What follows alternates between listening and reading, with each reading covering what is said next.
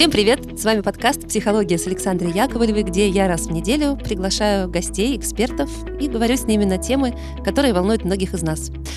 Сейчас Масленица – старинный русский праздник, который традиционно отмечают многие. На какое-то время, кстати, он был немножко утрачен, потом он обратно вернулся. И я решила поговорить об этом, об этом уникальном празднике, о наших культурных кодах и о мифах, которые связывают нас и Масленицу, о каких-то психологических аспектах с гостем, который уже неоднократно был у нас, и вы хотели, чтобы она, эта гостья, была у нас снова. Это Елизавета Тюгаева. Юху! Юху! Здравствуйте, Лиза.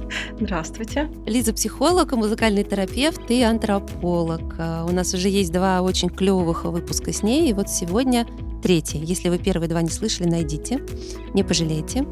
Ну а сегодня мы будем обсуждать Масленицу.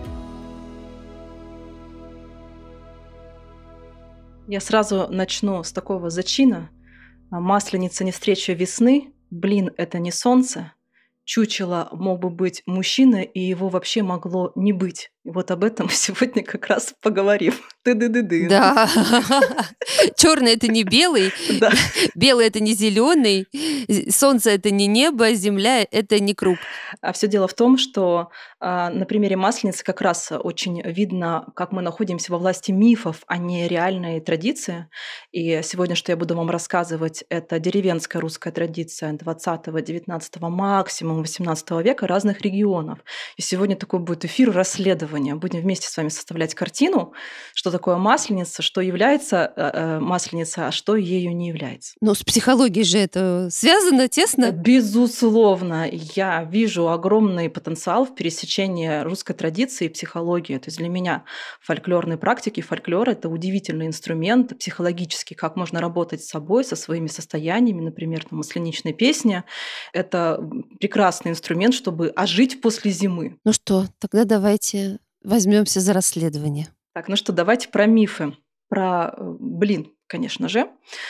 Блин, это не солнце, хотя сейчас каждый современный человек ассоциирует масленицу с блином, но на самом деле, если мы берем с вами масленичные песни или обратную связь э, бабушек в этом периоде, то выяснится, что в масленичных песнях очень редко упоминаются блины, и их могло вообще не быть. И, например, в книге, э, поваренной книге там, 19 века тоже не встречаются в блины как описание вот праздничных, э, м, праздничного стола масленицы. Скорее, э, здесь нам подсказка. У нас же праздник называется Масленица, а не Блинница. Речь идет о белой пище, масло, сыр, творог и так далее. То есть какой-нибудь сырный пирог будет более традиционным, чем блины. Ты-ды-ды-ды. И вот эта вот связка про то, что блины – это солнце, про это тоже, то есть блины еще упоминаются в масленичных песнях, но связка про солнце не упоминается, это совсем новый код, потому что э, на самом деле традиционные блины, они выглядят не так, как мы себе представляем. Вот мы до сих пор говорим, мы блины печем. А ведь на самом деле а, мы же блины жарим, а традиционные блины их действительно пекли, и они по виду скорее такой большой пористый оладушек, который даже не переворачивали, то есть это как коржик какой-то получается. И в основном... В печке? Да, да, да. И ну, самое интересное, что это мы сейчас современные блины печем из пшеничной муки, они золотистые, такие желтенькие. А вот традиционный блин похож не на солнце. На а что? В, в ходу э, была ржаная мука или гречишная, и блины такие, они были коричневые, поэтому они совсем, совсем не напоминают солнце. Это вот наше современное такое представление. Поэтому более архаичный код – это блины, это поминальная еда. И это мы тоже все знаем, мы блины кушаем а, как э, обрядный Мгм. поминальный стол. Так и есть. Про масленицу встречи весны. Тоже активно эта идея сейчас э, пропагандируется, но это тоже не совсем верно, потому что опять так же, если мы берем а, и анализируем пантеон а, фольклорных текстов про масленицу, мы видим, что там не звучит мотив проводы зимы и встречи весны. И вообще важно здесь отметить, что традиционная масленица до революции 17 года всегда была зимой, никогда не заходила на весну. Вот сейчас, потому что у нас же вот э, юлианский, григорианский календарь, кто знает эту историю, да, путаницу с датами, у нас получается э, современная Россия по православному календарю на две недели позже, чем как бы светская Россия. И, соответственно, сейчас Масленица православная иногда попадает на весну, а до революции 17 года она всегда была ну, в феврале, зимой. То есть это зимний праздник? Да, и вот на это указывает у нас не только этот факт, но еще много-много разных фактов. Про то, что не говорят про это сами бабушки. Те бабушки, которые говорят, они уже позднего года рождения, это уже действовала советская пропаганда относительно того, что такое масленица. То есть такая аутентичная масленица, она не связана с проводами зимы и встречи весны. И вот еще такой есть из неоязычества, из родноверия, ведическая Россия, э, Руси и вот эти вот все идеи, есть постулат про то, что масленица, настоящая масленица на равноденствие. Слышали, Александра, такой постулат? М-м, нет, если честно но я думаю, что многие слушатели слышали, да, но это тоже все не выдерживает критики, потому что на самом деле как раз там, начиная с марта, есть действительно большой комплекс заклички весны про то, как мы встречаем весну. И действительно, один из крупнейших дат – это 40 и 22 марта, как раз плюс-минус к равноденствию современному. Э, это вот э, мы закликаем с вами весну, и там уже тексты «Встречаем весну», «Провожаем э, зиму», а в Масленице этого мотива нет. Это склеилось представление про то, что Масленица должна быть в равноденствии, и это проводы зимы и встречи весны, буквально за последние 50 лет. Почему так вышло? Потому что у нас была советская пропаганда, то, что называют советским фейклором, да, на основании основании русской традиции придумать свои праздники, и плюс еще сейчас новое веяние неоязычества. Господи, так просто же тогда масленица. Вот про это сегодня поговорим. Или, например, еще такой миф э, про комоедицу. Я думаю, тоже слышали, да? Были первый блин комом, поэтому масленица – это комоедица, и это что-то про медведей. Не знаю, слышали ли вы такое? Вообще, про первый блин комом, да, все остальное – это новое для меня. Я как сижу, как ребенок рот открыла. Ну, это тоже популярный постулат там, в современном интернете, в современном медиаполе, но это тоже неправда, потому что про комоедец, это, комоедец – это а, локальный белорусский праздник, про него есть только один источник научный, это печатный источник 1874 года, это одни из ведомостей, там описание про медведя, и вообще-то на Благовещение, конец весны, никак не связан ни с блинами, ни с масленицем. Действительно, а в этом локальном празднике люди э, кушали гороховую гороховую кашу с комками оттуда комоедица, изображали на кровати, переваливаясь медведя, как будто бы он поднимается из берлоги. Да? Потом это взял Рыбаков свои труды. Рыбаков – это очень известная личность в кругу э, неоязычества, да? и это ушло в такой беспощадный масляничный маркетинг, как я его называю. То есть сейчас из каждого утюга звучит идея, что настоящая архаичная масленица – это что-то про медведя, первый блин комом, комоедица, и поехали дальше.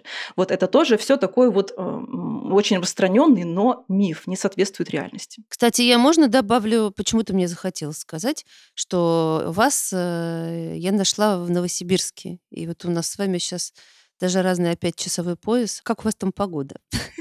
У нас совершенно весной еще не пахнет.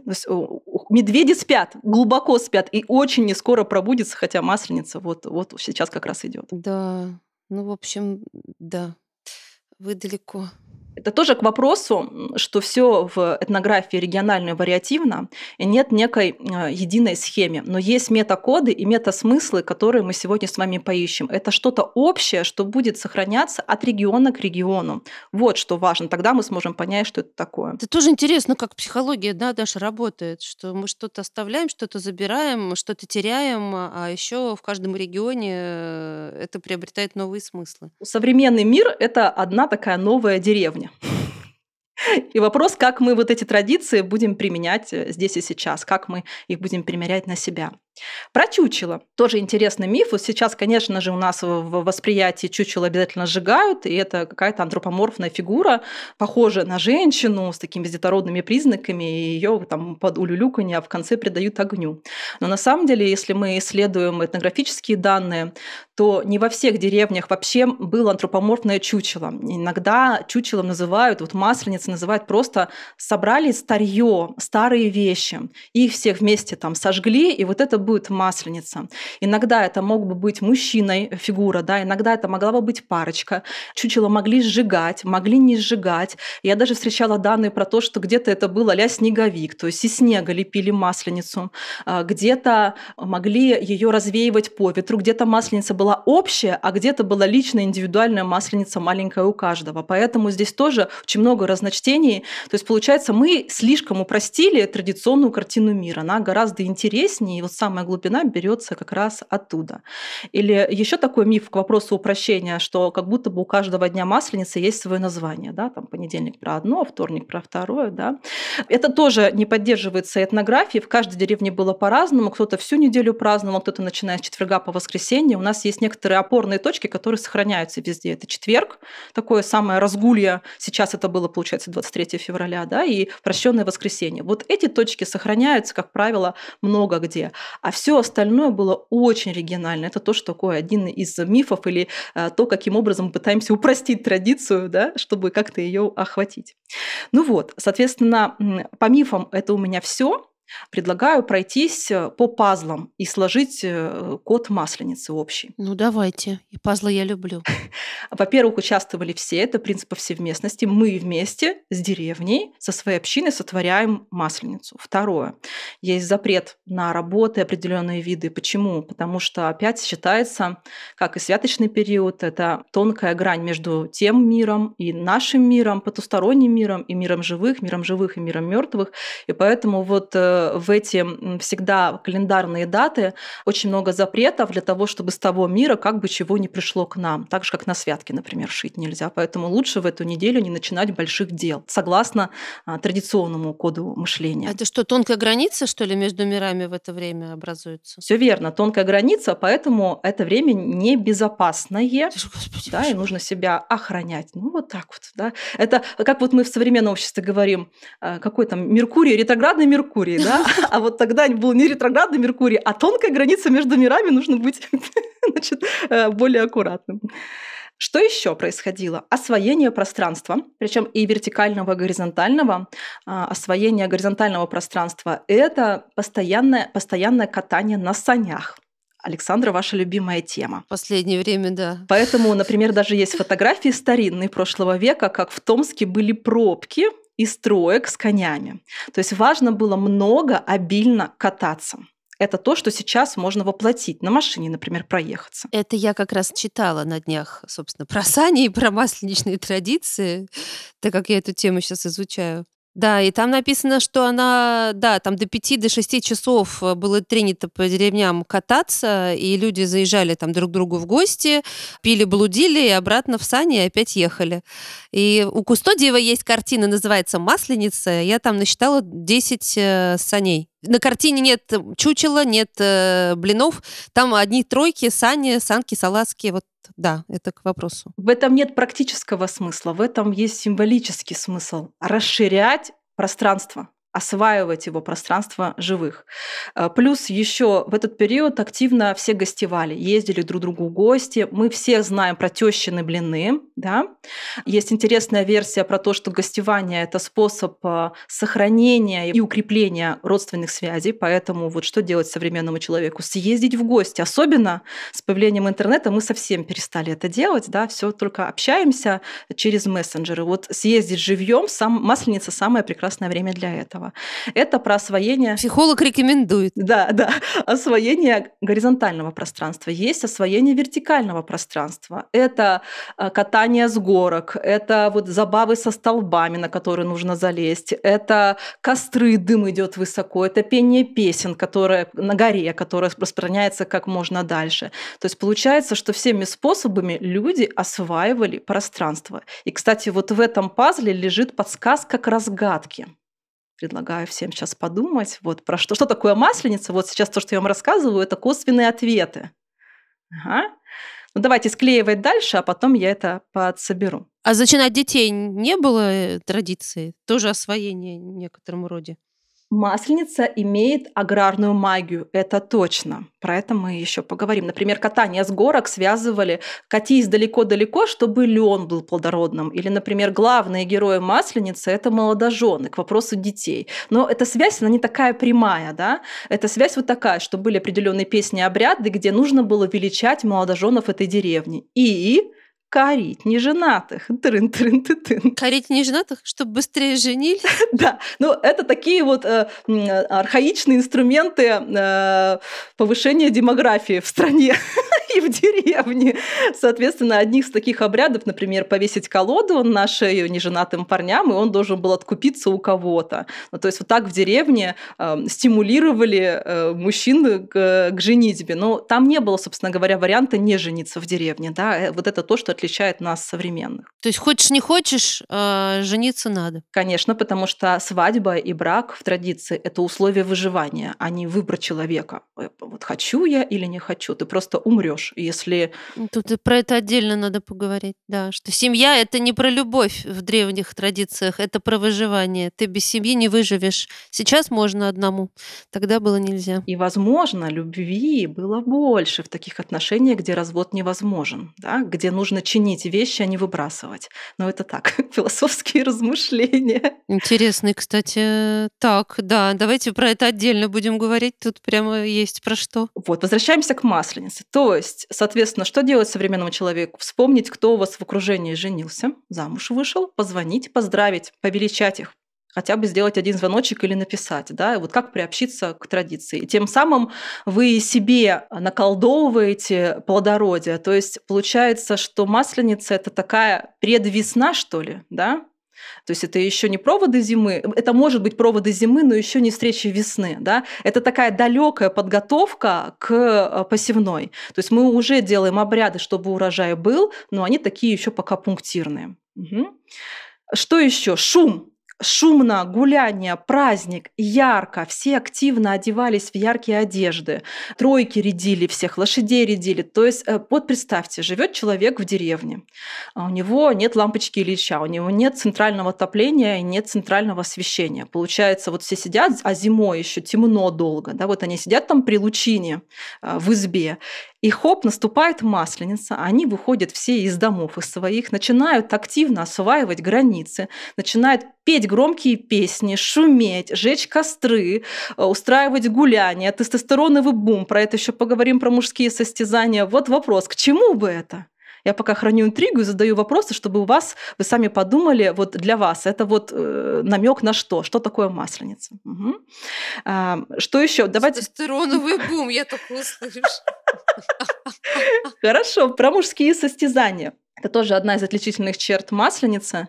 Мною горячо любимая. Это, э, конечно, уличные бои, э, стеношные бои. Я думаю, все это примерно слышали. Или там, возможно, это могла быть форма снежного городка, но про это много есть э, гипотез про то, что это не было прям архаичной архаичной традиции, тоже более поздней. Но не важно.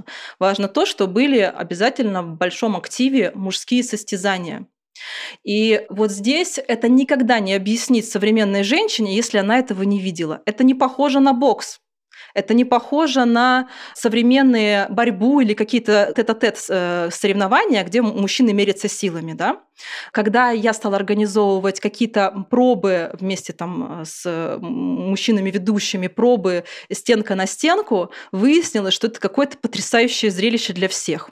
Вот это, когда вот одна линейка шеренга мужчин, другая шеренга, и они с какими-то возгласами начинают друг на друга сходиться, и хотя бы просто даже не драться, а в современном формате, да, а значит просто перепираться, да, переталкивать друг друга. Вот это вот массовое состязание, там просто искры летят из глаз, девчонки визжат, это какие-то совершенно потрясающие переживания женские, когда перед тобой вот городской такой прилизанный, современный, очень воспитанный, очень э, урезанные такие приличные мужчины, вдруг из них вырываются какие-то крики, какие-то оры, и вдруг они начинают, там офисные сотрудники друг на друга в стенки на стенки сходиться, краснеть, пылать. Это все к вопросу тоже 14 февраля, которое было недавно, это все очень поднимает мужские и женские энергии. Да? Поэтому мне вот, например, очень жалко, что вот эта традиция из такого большого бытования ушла. Ну где мы можем сейчас увидеть стенку на стенку? Только на каком-нибудь фольклорном фестивале или тренинге. Ну, вот я себе, как обыватель, э, представляю, э, это какое-то ужасное месиво, где люди друг другу зубы выбивают, значит, и, и, и, разбивают, да, в кровь носы. Нет? Это в корне неверное представление, да? То есть, например, бокс нас вроде как не смущает, а это смущает. На самом деле в деревне вот эти стеночные все Э, забавы, они были, во-первых, очень регламентированы. Да? То есть никто друг другу зубы не выбивал. Там были правила, там, если упал, не бить, до первой крови, порядок с порядком равный на равного, не участвовали старики и дети. То есть был регламент. Это, ну, скорее некое спортивное состязание да, по определенным правилам. Спортивное мужское состязание. Или борьба на поясах там, с перекидыванием, а-ля греко-римская борьба по-русски, да, с рушником, ну и так далее. Есть многие вариации, они тоже региональные. И вот это действие, поскольку у меня есть опыт э, воплощения в современной реалии с обычными людьми, это, конечно, что-то фееричное. Ну ладно, поверим вам на слово. Это совсем другие ощущения. Да, я желаю каждой женщине, которая меня слушает, хоть раз в жизни это испытать. А мужчинам? Наблюдение за мужской стенкой. Но я с позиции женщины, да? Вот, вот я же за мужчину тут не могу отвечать. Вот как женщина это просто полный восторг, воспоминания на всю жизнь. Виск до неба. Ладно. Я так все равно с недоверием. Ну, ладно. Я понимаю, о чем вы говорите, просто так как эта традиция сильно ушла в небытие и потеряна очень, то на меня лично давляют вот эти стереотипы. Это понятно, это нужно проживать. Это не то, на что можно на слово поверить. Просто здесь это вот важно испытать. Что у нас еще есть по поводу еды? Да? Блины присутствовали не везде. Вот эти толстые блины мы с вами уже говорили. А вот эти тоненькие, которые мы сейчас печем, угу. хотя жарим, угу. это скорее назывались блинцы, блинчики. Это некий подвид блинов. Да? И все это скорее было, конечно, поминальная еда. Вот в песнях часто еще такой звучит интересный мотив, мы гору блинами устилали. Угу. Вот как бы не ели их, а гору блинами устилали. А в основном это, конечно, период белой еды, прощание с маслом, а, как там, масло пустная неделя, прощание с масленичной идеей, э, э, э, едой и уход в пост. Про песни давайте поговорим с вами. Угу. Вот на самом деле очень много отгадок кроется в масленичных песнях на Масленицу пели особенные песни, их даже не пели, а кричали. Прям сами бабушки говорят про то, что а вот мы там, ой, как начнется, так на гору нужно залезть, так, чтобы следующая деревня слышала. И вот они перекрикиваются этими песнями. И когда слушаешь сейчас эти старинные песни, именно масленичные, есть такое вот ощущение, что они что-то прогоняют, кого-то выгоняют. Очень яркие, мажорные, активные, там, местами трансовые. Ну, тоже мысленичные песни, там же их целый пантеон. Есть спокойные песни на вход, есть яркие прогоняющие, есть успокаивающие, закрывающие. Вы петь-то будете? Конечно, спою. Конечно. Сейчас, да, да завершу мысли про мысленичные песни. И вот э, разгадка кроется тоже и в этом. Кого или что мы прогоняем с помощью мысленичных песен? Что мы делаем на самом деле, когда вот мы их поем? И вот про этот феномен, что мы с вами говорили на первом эфире, про то, что часто старинные песни современному уху, они очень грустные. Ну что же они такие все унылые? Вот давайте что-нибудь повеселее, помажорнее. Так вот, масленичные песни – это как раз где повеселее и помажорнее. Угу. Ну что, по традиции музыкальный фрагмент. Ой, масленица расчестная, Ой, масленица, протянися, Нам сказали масляной семь годков, А у нашей масляной семь деньков. Масленица расчестная, Ой, масленица, протянися. Класс. Я, я должна сейчас быстро добавить для тех, кто, может быть, вас в первый раз слушает. Почему вообще я взялась э, э, за такие расследования с Елизаветой? Потому что мне пришла в голову мысль когда-то летом э, в районе праздника Иван Купала, что психология наука молодая, а люди всегда любили, страдали, умирали, рождались, женились и так далее, жили вместе, ссорились и мирились. И у них не было такой поддержки мощной, как у нас сейчас, в виде подкастов, Ютуба, образования, книг и так далее. А что же у них было? И вот тут я подумала, что у них были какие-то традиции, в которых зашито очень много интересных кодов. Вот с тех пор а, мы с Елизаветой периодически в этих кодах и разбираемся. Это такая была небольшая э, отсылка к предыстории наших встреч. Ну вот э, какие были ощущения, Александра, у вас от такой песни? Что она делает? Что внутри вас было, когда я пела? Ну, мне было очень громко, значит, я обалдела. Э, я словила несколько чувств. Первое — это как будто какое-то смущение. То есть, что вот... Э, так громко нельзя или что? Не, не так громко, ну, то есть э, вы же одна, это не хор, да, и вдруг хоп, так я себе представила, я стою на улице, сейчас так начала петь, да, я как-то, ну, то есть в моем культурном коде надо себя вести потише. Это раз. Значит, два ну, вы тут улыбались вообще, просто люди же вас не видят, а я-то вижу. От вас шло очень много вот этой позитивной энергии, и я так сразу взбодрилась. То есть э, побежала по жилам кровь. То есть запустились какие-то энергетические такие движи. Это вот к вопросу, зачем традиция сейчас? Ну вот, мы можем бесконечно долго говорить о масленице, но традиция это не только то, про что нужно слушать, важно как-то участвовать в этом. Не обязательно вот точь-в-точь воспроизводить обряды, но найти способы, как э, найти вот место в своей жизни э, этим обрядом можно. И вот про песни, они как раз то и делают, что вы сказали.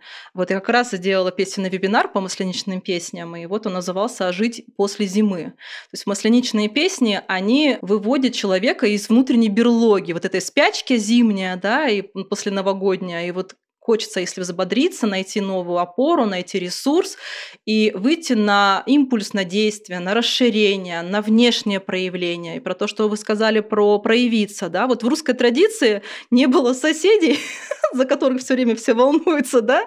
Ну вот в этом смысле. Нельзя громко, иначе что обо мне подумают. Неважно, кто там на улице, соседи и так далее. В традиции можно было очень громко и ярко проявляться. И поэтому вот э, если есть у человека внутренний запрос на расширение, на проявление, то любая, любой, любой фольклорный материал, э, наш русский, он будет про это, а особенно масленица. Да? Масленичные песни, их невозможно спеть тихо, это не то пальто. Они, вот этот яркий смак, он весь про то, чтобы громко освоить своим голосом и позволить себе ярко прозвучать в этом мире. Да, прозвучали вы ярко, точно. А я себе представляю, если еще хором это все начать исполнять, когда много голосов. Конечно, масляничные песни петь живьем это вообще ни с чем не сравнимый кайф. Особенно, когда их поют вот люди, которые считают, что петь не умеет, аудитория, с которой я работаю, это всегда производит ошеломляющий эффект. Но и даже и в онлайне, и через интернет это все тоже работает. То есть даже дома, сидя перед компьютером, можно поднять свой уровень жизненной силы, просто соприкоснувшись. Ну, как для меня русская традиция и песня – это вот как поле в системных расстановках. Да? То есть мы через песни проникаем вот в эту розетку в сейфе, вот это вот океан энергии энергии, который нам дает э, наш культурный пласт. То есть кто-то с утра кофе пьет, а кому-то нужно песенку зарядить такую, да, поярче. Да. А, что еще по кодам? А, мы не дозавершили. Что еще? Режение тоже присутствовало во время Масленицы. Есть такие очень интересные фотографии старинных, можно загуглить. А, масленичные маски. Это все выглядит как такой трэш, традиционный артхаус. А, гостевание, мы про это поговорили. Про прощение, да? воскресенье, день прощения. Есть версия, что это было скорее не прощение, а прощание, да, которое перешло потом в прощение. Такая версия есть. Огонь, как стихия очень много присутствовало в Масленице. Это не только тот огонь, на котором могли жечь чучело, да, которого могло и не быть, но еще есть такое понятие, как масленичные огни. Это разводили много костров, которые как раз сжигали старье. То есть, получается, Масленица – это скорее не про чучело, а про прощание с чем-то старым. Да? Мне вот понравилась очень цитата прямая, бабушка сказала, «сбросить с себя ветхого человека». Вот для меня масленица это про это. Вау. Это совсем другая глубина. Это проститься с внутренней зимой и подготовиться к весне. А встречать ее э, будут на закличках весны чуть попозже. Да? Мгм. Это э, проститься с отжившим, с чем-то старым. Например, на современный язык это что будет? То есть тогда они выбрасывали старые вещи, а сейчас как будто бы нужно выбрасывать старые обиды, старые установки, сложные чувства, прощать и других, и себя в том числе за то, как я прожила этот год. Немножечко похоже на Новый год, да, Мгм, мгм, по значению, да.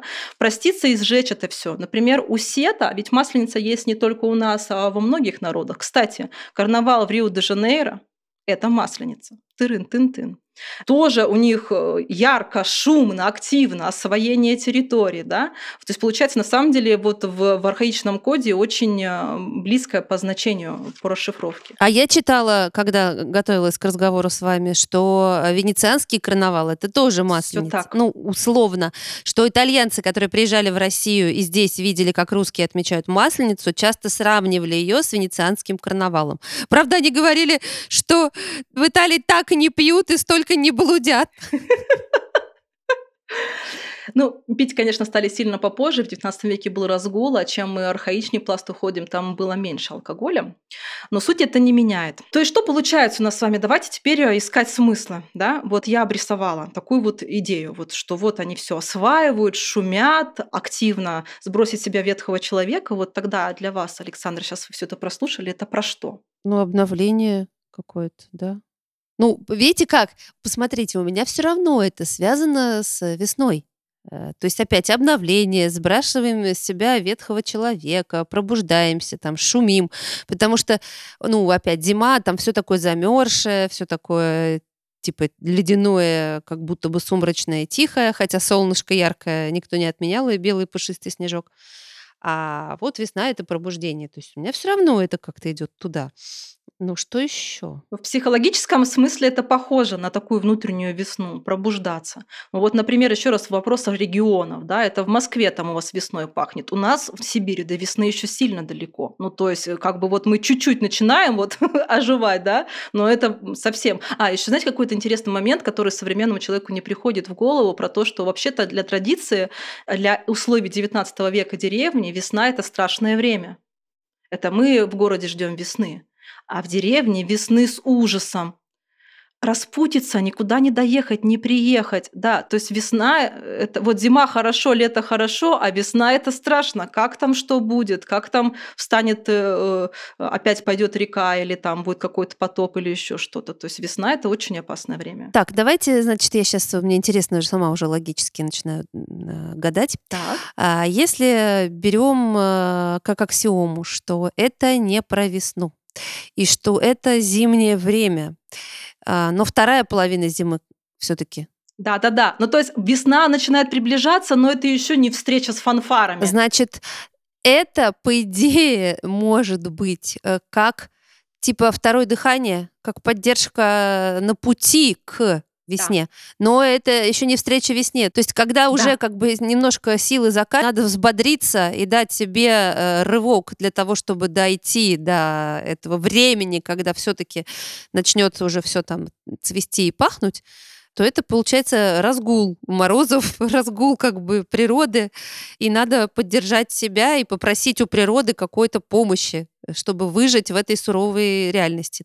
Есть что-нибудь? Я что-нибудь сказала? Нет? Это очень-очень похоже, да, про проводы зимы и подготовка к весне, но еще не встреча такая вот. Для меня это звучит в виде слова предвесна, да, но что-то это вот такое вот. Мы готовимся, но еще как будто бы далеко.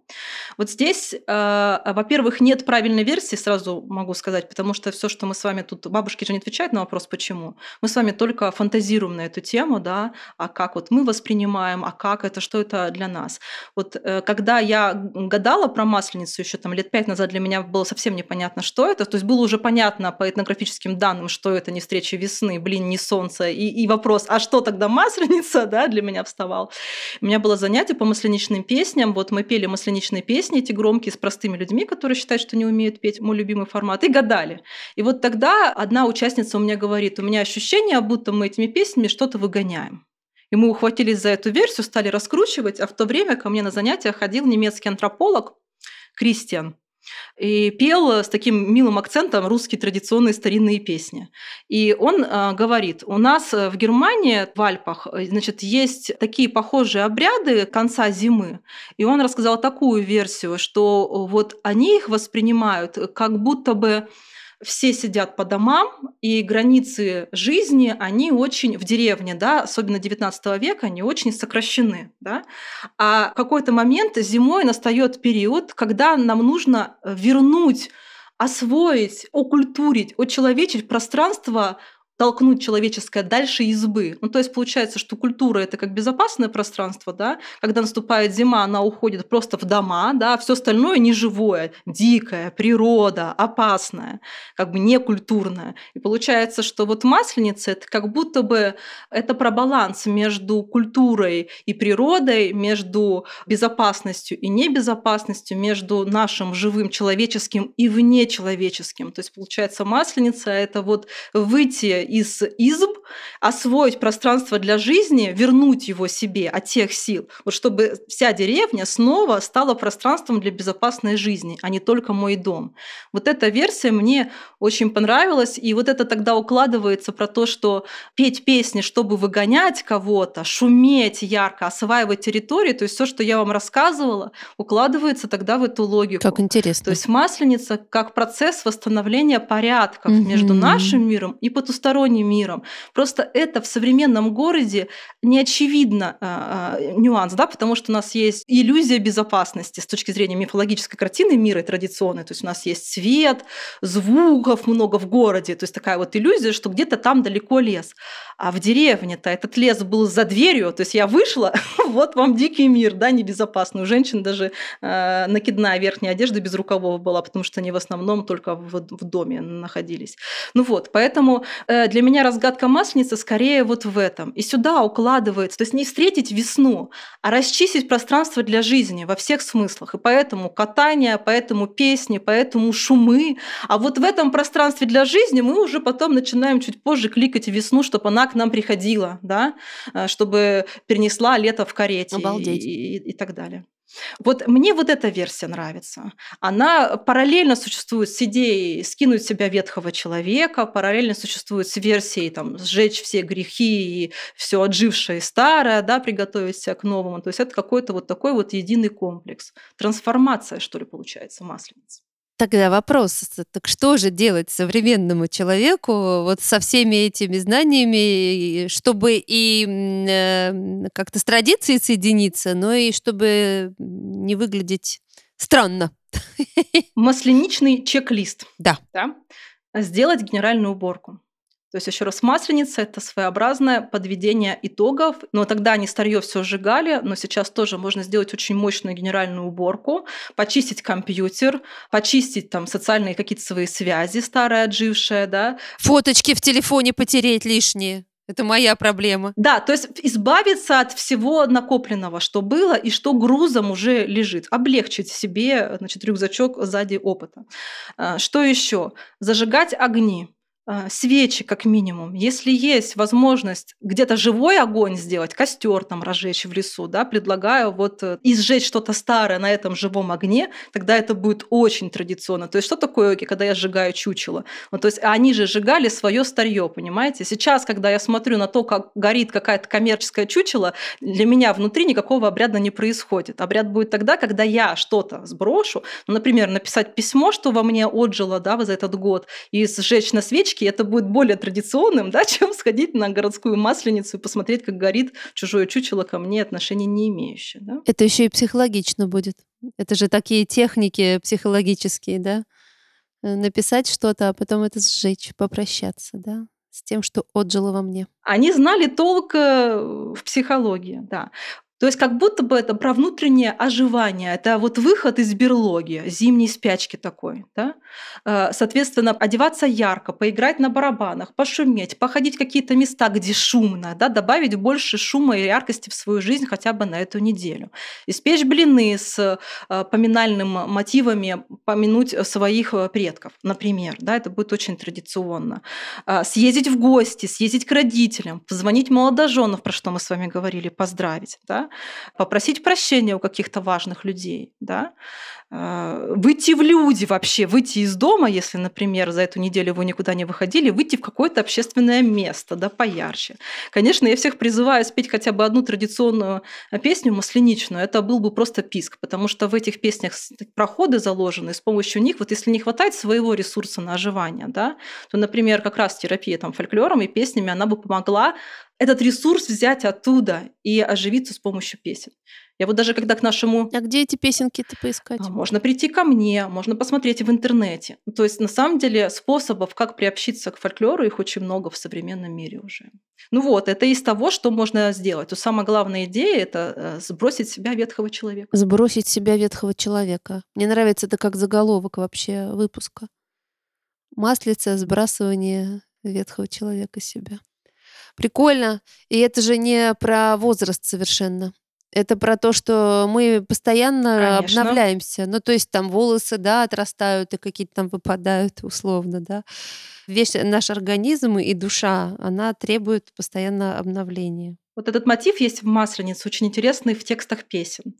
Там сначала все ждут масленицу, приходи, мы тебя ждем, потом они ее а, разными смешными словами ругают, полизуха, кривошейка, что ты нас обманула, до поста довела, а потом они ее хоронят, мы похороним тебя, лежи, маслечка, до Нового года, до слетия, до налетия мы тебя снова встретим. То есть это очень глубоко архаичная идея перерождения, которая звучит в каждом обряде русской традиции. Чтобы что-то новое пришло, нужно старое похоронить, отдать обратно природе в землю, или можно хоронить разными способами через четыре стихии. Вода, огонь, воздух, э, земля. Да? Получается, в масленичной обрядности чаще всего встречается огонь, и еще я встречаю встречала развеивание да, по ветру, но, скорее всего, это все таки огонь, а вот если мы про этот календарный обряд говорим. Вот, соответственно, вот эта глубоко архаичная идея перерождения, с чем-то попрощаться, похоронить и потом новое встретить. Спасибо вам большое, так интересно. Можно целый отдельный курс запускать.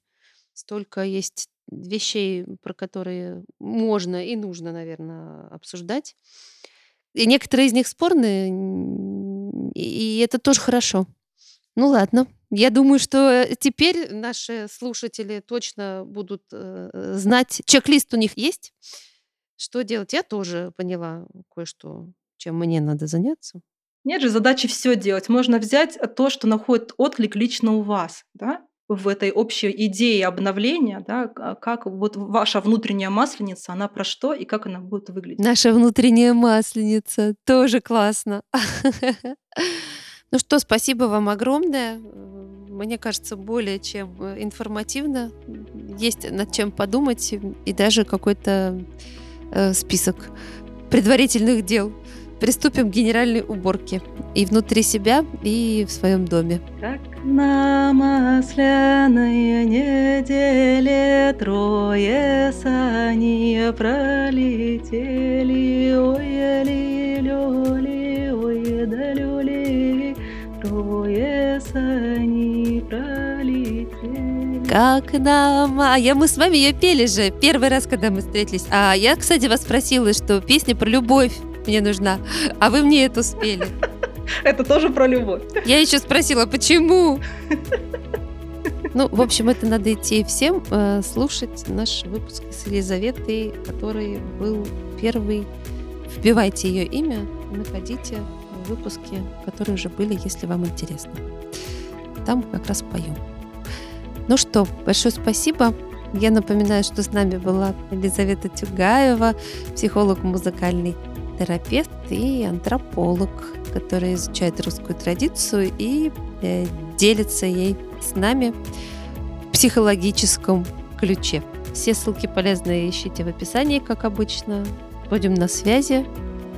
И пока. До новых встреч.